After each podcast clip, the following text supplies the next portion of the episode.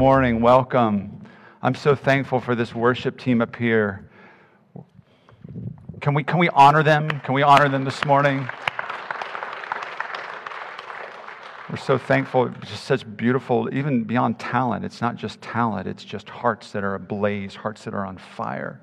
So we're thankful for that. We're thankful for, for continuing just to serve us. Next week, um, Joe and Suzanne Hayes are going to be coming and, and serving us in worship. Many of you know them or know that name as One House of Prayer.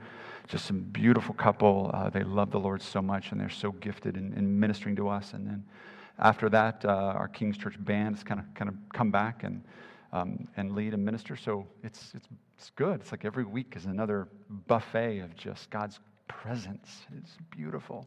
So, hey, real quick, let me just hit a couple things here uh, before we get into this. Um, again, welcome if you're new to King's Church. We're so we're so thank. I'm going to stand still. I'm sorry. Our camera people, I drive them crazy. Stay in put. If, if you're if you're if you're new to King's Church, we'd love to know a little bit more about you. You've got a connection card there that you received on your way, and would you fill that out?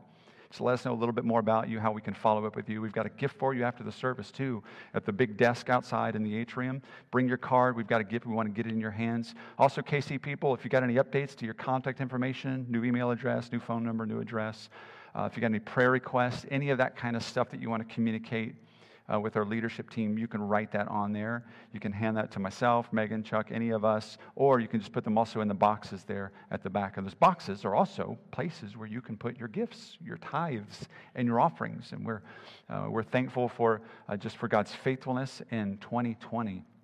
Uh, of all the years, you know, to be a young church plant, 2020 was not the best year, but God has been so faithful. And we turned a corner last August, and God has been just through your obedience and faithfulness in giving.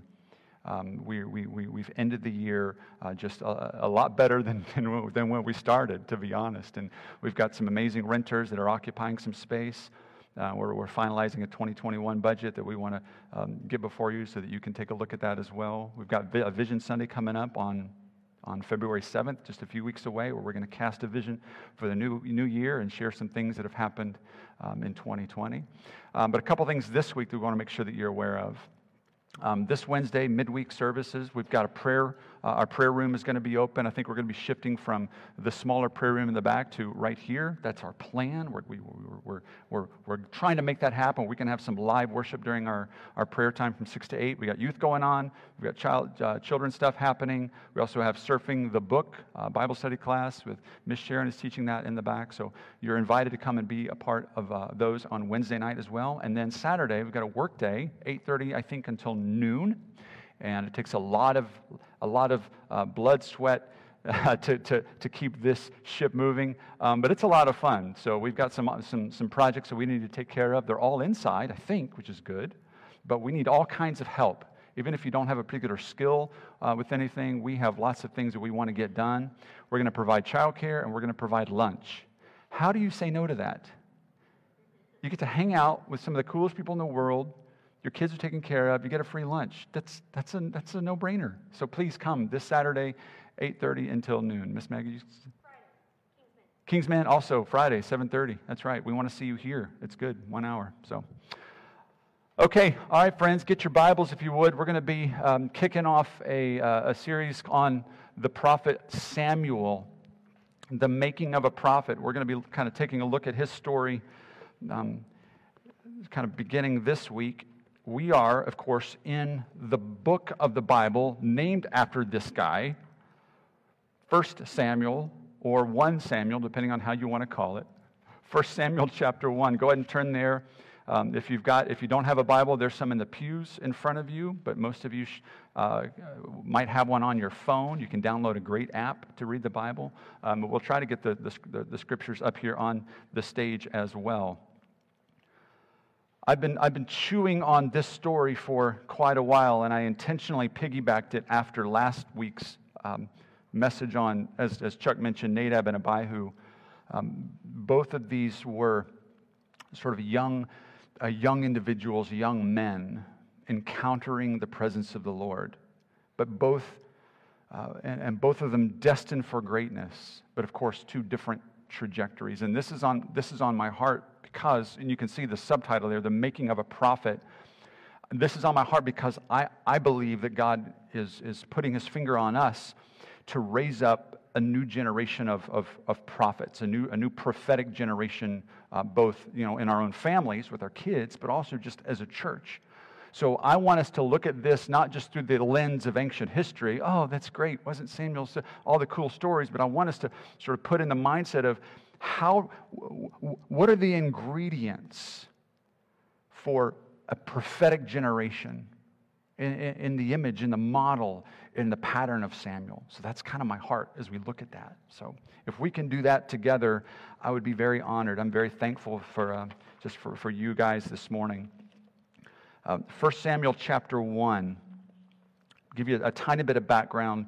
Samuel is the last of the judges. There's a book of Bible called the Judges. The judges were not judges with the black robes with the bench. They were uh, deliverers. They were essentially leaders, governors or rulers that God raised up at different times in Israel's history. This was after Joshua has died, you know, many years, and, and, and Israel needs some kind of leadership. So God would raise up uh, different leaders or judges to help rule and to help establish peace and order in the land. Samuel is, is the last one of those. Samuel is going to be that transitional figure between the judges and between the kings. In fact, Samuel will be the one who anoints the very first king over the people of Israel, and his name was Saul. That's right. So Samuel, Samuel, uh, uh, he's, he's, he, he functions almost as like all of these incredible spiritual offices all rolled up into one. He's a prophet that we know. He's really one of the first of the major prophets. He is a priest, as we're going to see, and he also functions a lot like a king or as one of the judges. So, prophet, priest, and king, think, keep that in mind. It comes back later on. But Samuel is going to kind of wrap up all of these things together as he, as he, as he sort of, as God raises him up to be a leader over the people of, of, of, of Israel. Um, the Bible also tells us that he, we're going to look at this in a little bit, that he is, an, he is a Nazarite. His mother Hannah, we're going to see, consecrated him, made a Nazarite vow before the Lord. And Nazarites were a special group of individuals that were set apart. I mean, all of God's people were to be holy, but the Nazarites were like above and beyond, you know? The Nazarites, they don't cut their hair. You know, they, they, they don't drink wine or even eat grapes or even eat grape skin, no raisins, none of that kind of stuff. They don't touch any dead bodies, human bodies, animal bodies, nothing. You know, and Samuel was, was sort of one of these individuals here. So I want to look at chapters 1, 2, and 3.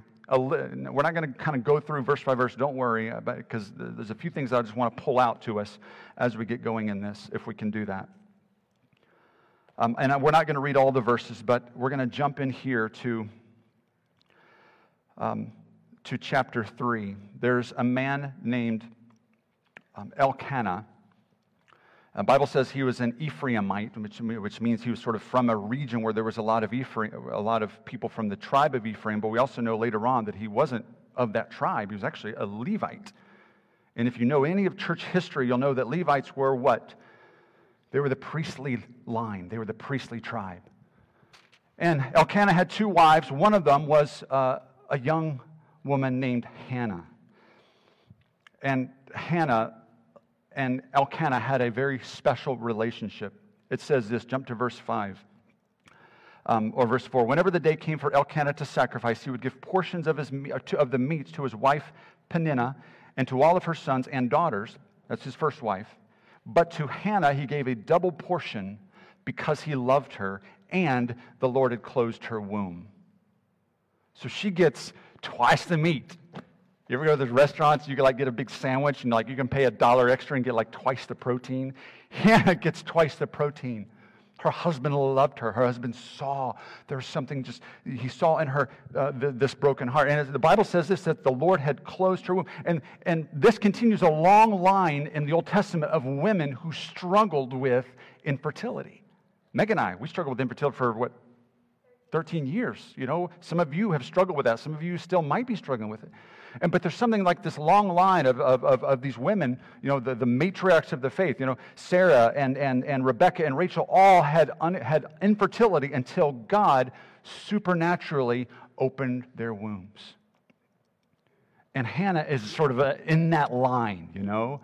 We don't know why, but sometimes it's, it's almost like sometimes the Lord has to close our womb so that He can open our eyes. So he wanted something supernatural about this birth. He wanted something to be so unique about this that he, for, for that season, he closes her womb. And it leads to this. Verse 10, it says, She prayed to the Lord and wept bitterly. Oh, this Bible drives me crazy. Every time I, every time I stop, it flips the page. All right, here we go. Um, uh, okay, so, uh, so um, whenever Hannah went for the house of the Lord, her rival, in other words, her sister wife, provoked her till she wept and she would not eat. Her husband would say, Why are you eating? You know, why, why are you downhearted? Don't, eh, aren't I enough? I can't imagine saying that to, to, to, my wife during that season of infertility. Why, why do you need kids? Isn't my love enough? yeah. Verse 9 Once they had finished eating and drinking in Shiloh, Hannah stood up. Now, Eli the priest was sitting in the chair by the doorpost of the Lord's house. In her deep anguish, Hannah prayed to the Lord, weeping bitterly. And the implication is she does this year after year after year. Every season, not pregnant. Every season, not pregnant. Go back to the house of the Lord. Go back to the presence. God, why? What have I done? Why have you cursed me? Weeping, tears just pouring out. And I'm thinking that's going to be an important ingredient in the season to come. One of my heroes, my current heroes of the faith, is a guy named Corey Russell. You know, he used to be at IHOP Kansas City, the House of Prayer in Kansas City. Now he's at Upper Room Dallas. I love listening to his teachings. Meg and I are kind of going through some live classes with him. But several months ago, he gave this, he gave this message. He talks about the three gifts that God is giving the church today. One of those is the gift of tears. One of those is the gift of tongues, and one of those is the gift of travail. Now, I'm just going to talk about that first one. You know, I'm not trying to make a theological statement. I want you to listen to that. But the gift of tears, and I began to think, when he was teaching, I began to think about what that means that something is broken when our hearts are broken. Something there's breakthrough when we allow just the tears, the brokenness of our own heart just to be poured out before the Lord. It's almost like it waters the soil of faith and the seed of breakthrough begins to, to, to come up. We're seeing that with Hannah. Gift of tears can lead to breakthrough. And I, have been reading this, this, this week, I've been asking the Lord, Lord, what, why, why are you bringing us here? What does this mean? And I, what I'm sensing is the Lord saying, I, I am wanting to birth another, a, a prophetic generation in King's Church. I've given a double portion of my love to my bride in this season. But I want the gift of her tears as I open up her womb. You guys with me on this? All right, fast forward a few years. So the words come to pass. Just, uh, and um, by the way, by the way, um, it, it, this, is, this is a funny thing. So she makes this vow. I'm I'm getting ahead of myself. She makes this vow. She says, God, if you only will hear my broken heart, if you will only do this one task, I promise. She says this I will give him, if you give me a baby, if you give me a son, I will give him to the Lord for all the days of his life, and no razor will ever be used on his head. That's the Nazarite vow right there. She says, God, if, I pro- if you give me a son, I'll give him back to you. Mamas who struggle with this, have you ever felt that way? Like you would do anything. God, I'll do anything. I'll do anything, God. Just give me this gift. And that's what she says.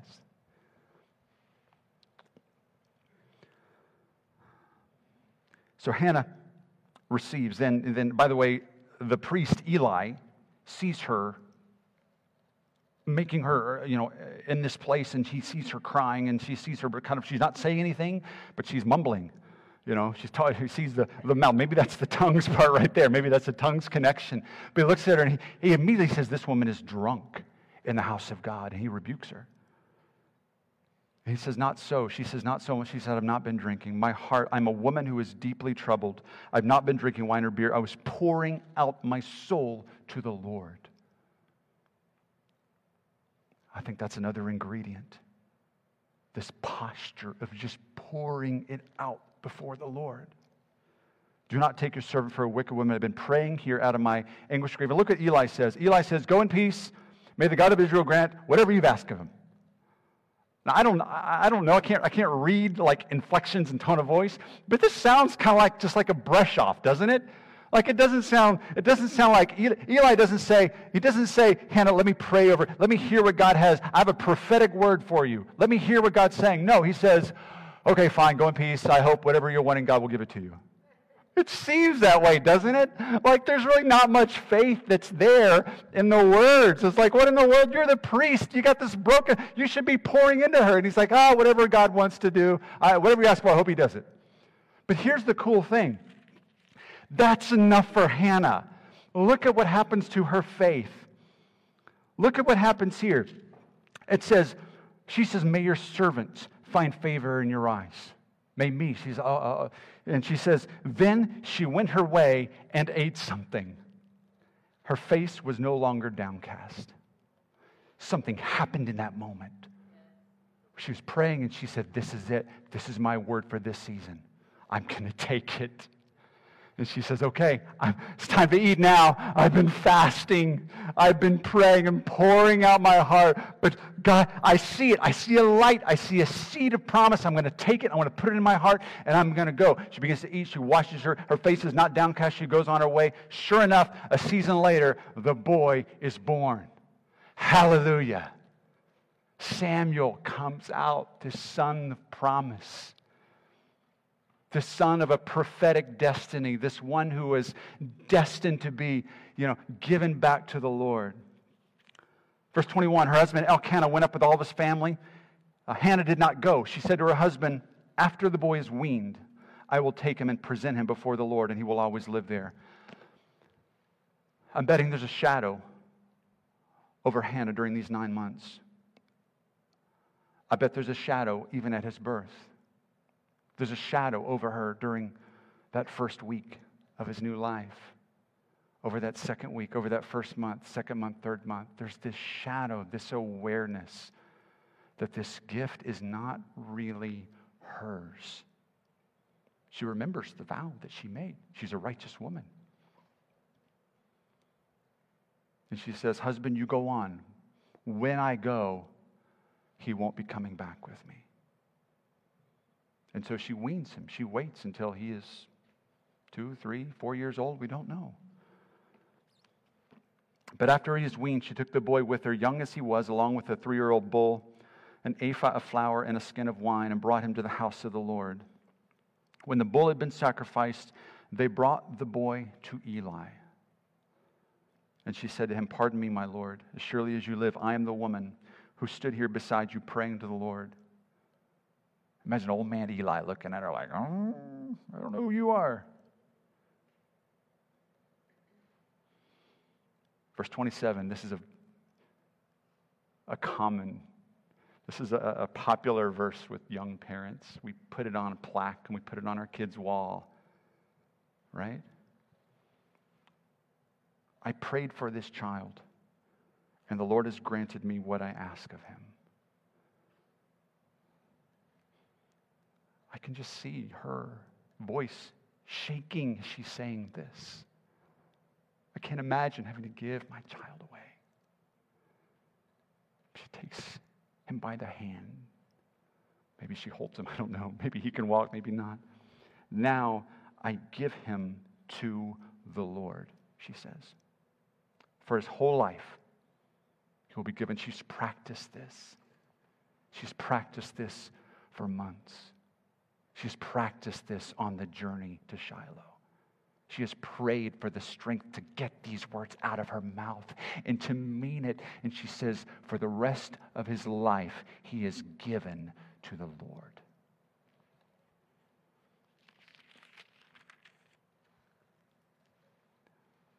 We can't raise prophetic sons and daughters until we're willing to release prophetic sons and daughters. Come on, y'all. We can't raise them until we are willing to release them from our own agendas. And I want to have an agenda for my kids. I do. I want them to do great things.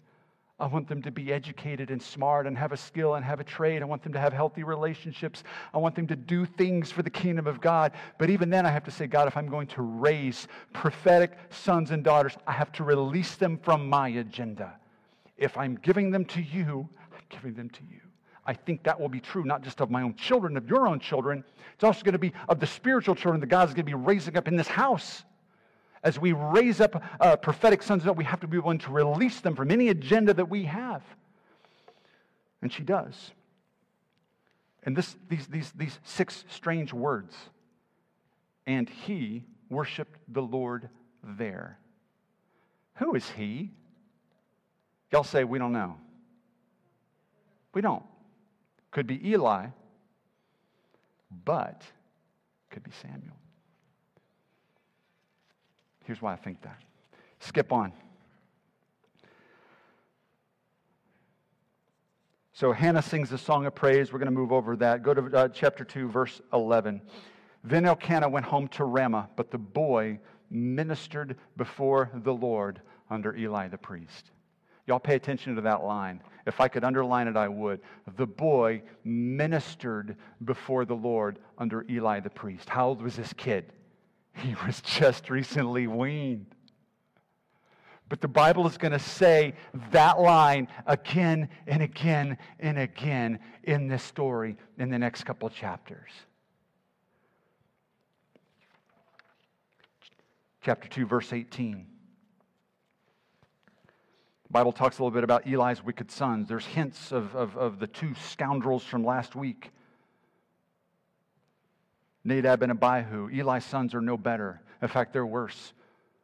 They're sleeping with the, with the prostitutes who are outside of, of, of the tabernacle door. A lot, of, a lot of comparison there, but look at this. Uh, look at verse 17. The sin of the young men was very great in the Lord's sight, for they were treating the Lord's offering with contempt. What we've been talking about. It's what Chuck was, was, was, was prophesying to us just a few minutes ago. The sin of the young men were very great in the Lord's sight, for they were treating the Lord's offering with contempt. These were two sons.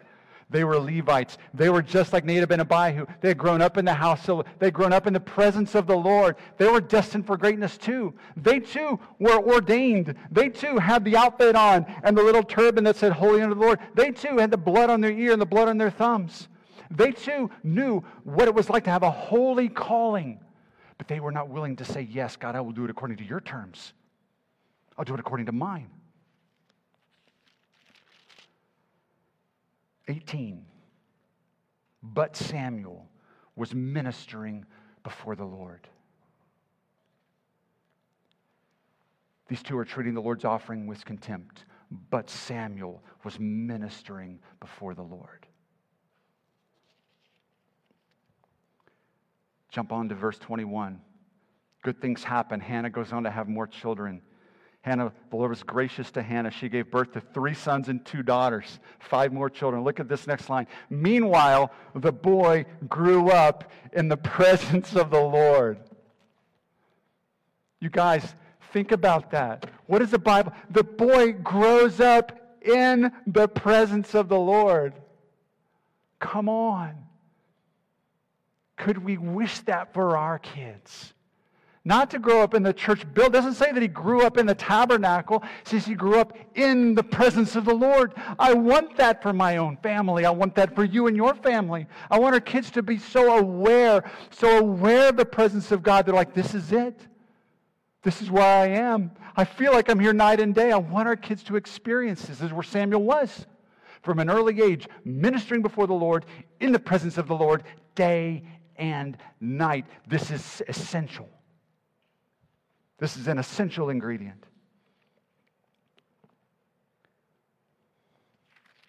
Chapter 2, verse 26. And the boy continued to grow in stature in favor with the Lord and with people. Who does that sound like? Sound like Jesus? They said the same thing about Jesus. And Jesus continued to grow in stature and wisdom and in favor with God and man. Same thing was said of Samuel. He continued to grow up like this is the movie, this is that montage, you know, where all the seasons change and you go from the child actor to the teenage actor. This is that montage in the story. You know, the boy continued to grow in stature and in favor with the Lord and with people.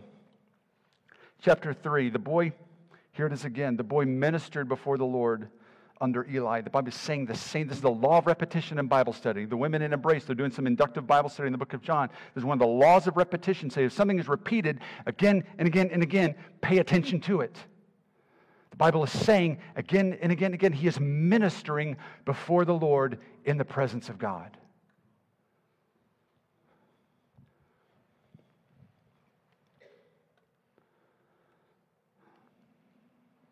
I'm believing that the first calling of a prophetic generation is to minister to the heart of God.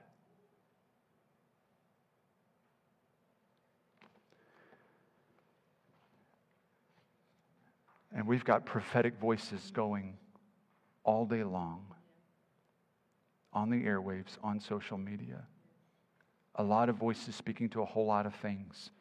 And that's good because prophetics, prophetic churches should speak into culture. Don't, don't get me wrong. We should speak into culture. We should speak into government. We should speak into media. We should speak into education. We should speak into all of these things. The earth is the Lord's and the fullness thereof, right? We are called to take dominion over the earth, to exercise authority in the realms that God has given us. But our first calling as a prophetic people is to minister to the heart of God Himself. I'm afraid that many in our prophetic communities can often kind of forget that part, you know?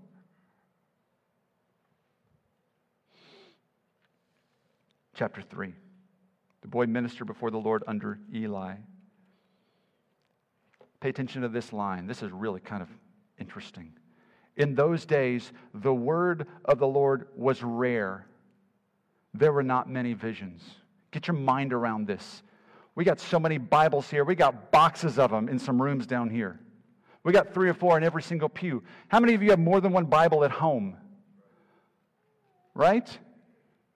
We are drowning like in this like sea of, of, of, the, of the Logos, little Logos.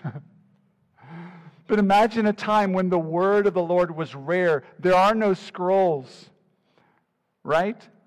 There's no prophetic voices. There's no, there's no priests and preachers who are standing up and prophesying. Something has happened in this season where the voice of God, the word of God, has been so diminished, where the dreamers are no longer having dreams, where those who used to get words of knowledge are no longer hearing anything. Those of you with that gift, imagine if all of a sudden that just dries up for a season the word of the Lord was rare, there were not many visions. One night, goes on to say, Eli, whose eyes were becoming so weak he could barely see, was laying down his usual place. The lamp of God had not yet gone out. So this is a reference to the time of day. And Samuel was lying down in the house of the Lord where the ark of God was. Oh, I love that line. I don't know this for sure, but it seems like it seems like little Samuel was just so in love with the presence of God. He's like, he's like, Eli, please, can I, can I just put my sleeping bag right here on the ground next to the Ark of the Covenant, next to the holy place? I know I've got a bedroom there on the other, side, but I just, God's presence is so real right here. Can I just lay here? Because God is so close. I can just see him saying that. He's laying down in this place.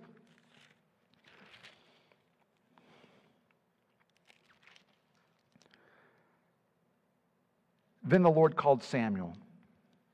Samuel answered, Here I am. He hears a voice. How many of you have heard an audible voice of God? Some of us, not many of us. I've heard the voice of God, not, not audibly, but clearly in my own heart. And it was, it was kind of earth shattering for me in that moment. I've never heard it like that before. Samuel hears something. He thinks it's Eli. He says, I'm here. What's up? He rose to Eli and says, Here I am. You called me. Eli says, uh, No, I didn't. Go back to sleep and leave me alone. So he goes and he lays down. He hears the voice again. The Lord said, Samuel. He gets up. Samuel runs to Eli, says, You called.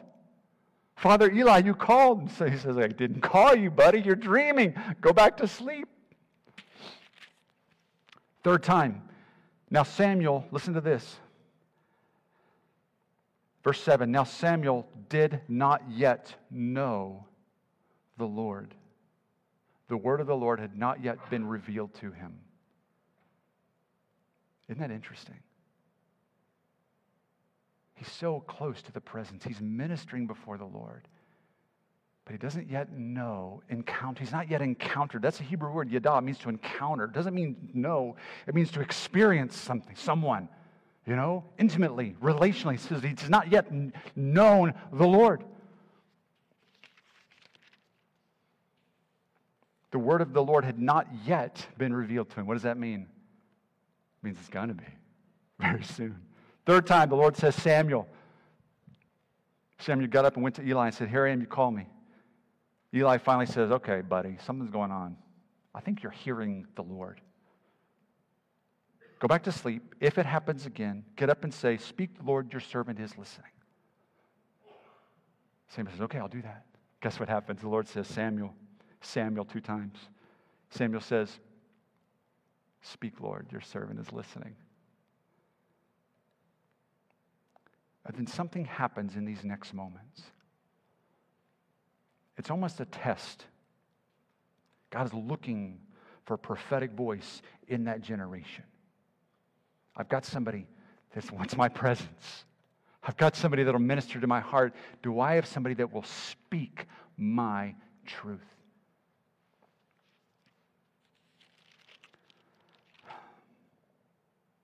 And the Lord gives young Samuel, a boy, a very, very, very hard word to deliver judgment against Eli, judgment against his proverbial father, judgment against his proverbial brothers.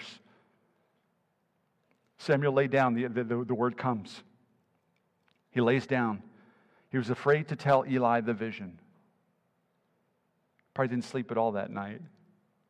Probably wept a few tears. The weight of the word of the Lord upon his heart. But Eli calls him and says, Samuel, my son, tell me, tell me what God said. And in that moment, Samuel has a decision to make. Do I speak the full counsel of God, or do I give in to my own fear and comfort?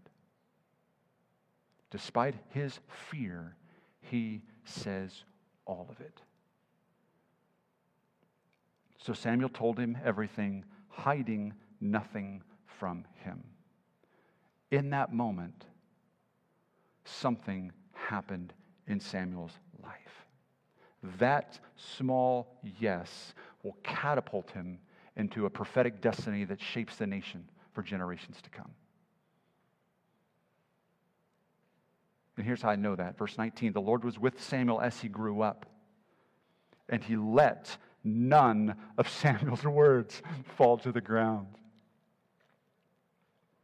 And all Israel from Dan to Beersheba recognized that Samuel was attested as a prophet of the Lord. The Lord continued to appear at Shiloh, and there he revealed himself to Samuel through what? Through his word. And the word begins to blossom and flourish like grass after a drought in the fresh rainstorm. Why?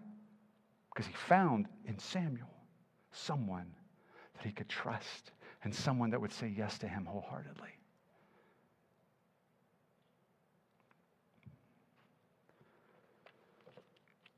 Worship team, come on up.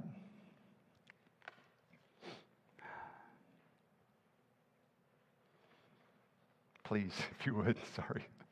My wife reminds me to be polite and to say please.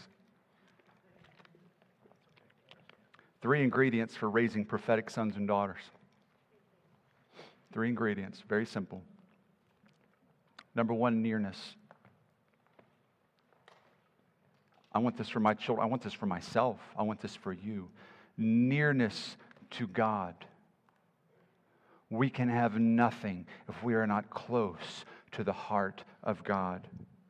Psalm 73 28 says this, but as for me, it is good to be near to God. You guys know what nearness to God feels like? I don't feel it all the time. But when I do, it's, it's, it's powerful.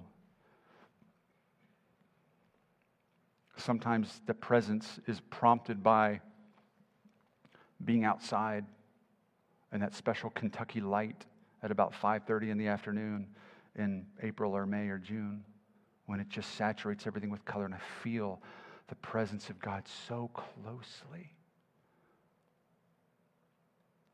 Sometimes it's being in a worship service like this where the music is so powerful and the anointing and this corporate worship is so real that I just feel like God is right next to me. Sometimes it's looking at my children, holding their faces, seeing it. All of a sudden, I feel like God is look, standing right beside me and say, See, I love you that much. As much as you love them, I love you, Brad. Sometimes when it's in the Word and I, something just comes alive to me. Sometimes it's when it's in prayer and meditation, the nearness of God. If you've not experienced that, press in for it. Ask God for it. Ask God to bring you in. James 4 8 says, Draw near to God, and he will draw near to you. You guys can go ahead and be playing whenever you want. It's fine. Draw near to God, says James. Take steps his direction. Take some steps his direction, and God is gonna, God's gonna move too. God's gonna come your way when you draw near to him. He wants it. He wants to be near to you. Nearness, first ingredient.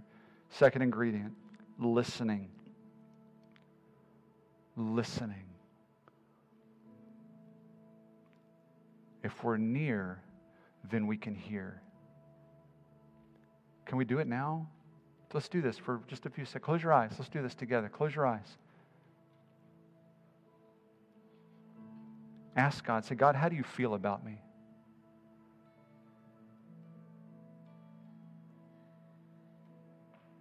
How do you feel about me right now? How do you feel about my family?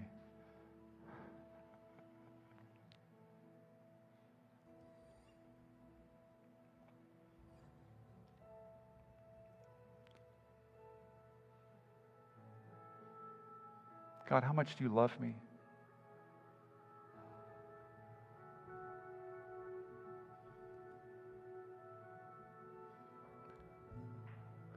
Father, who do you want to minister to through me? And how can I how can I partner with you? How can I join with you, Lord, in what you're doing? Just listen.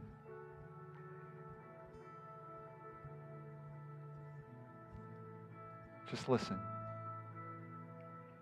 It's a skill, it's a discipline.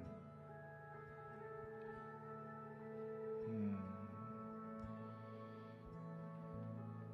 So, nearness, listening, and finally, it's easy. It's the doing, it's the obeying. James also says, don't just be hearers of the word, but be doers only. God wants a prophetic generation that is near to his heart, that hears his voice, and that says, Here I am, send me. Yes, yes, yes to you, Lord.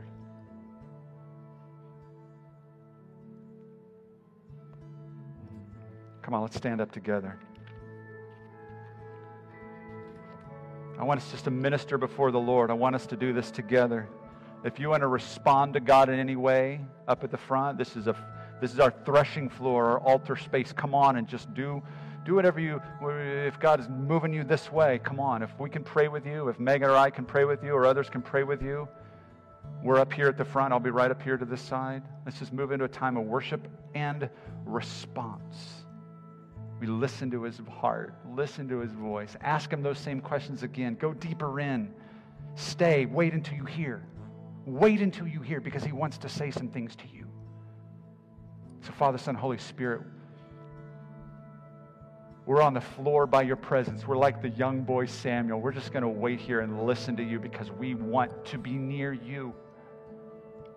And some of us, like Samuel, have not encountered you yet, but we want to. And you're drawing us in.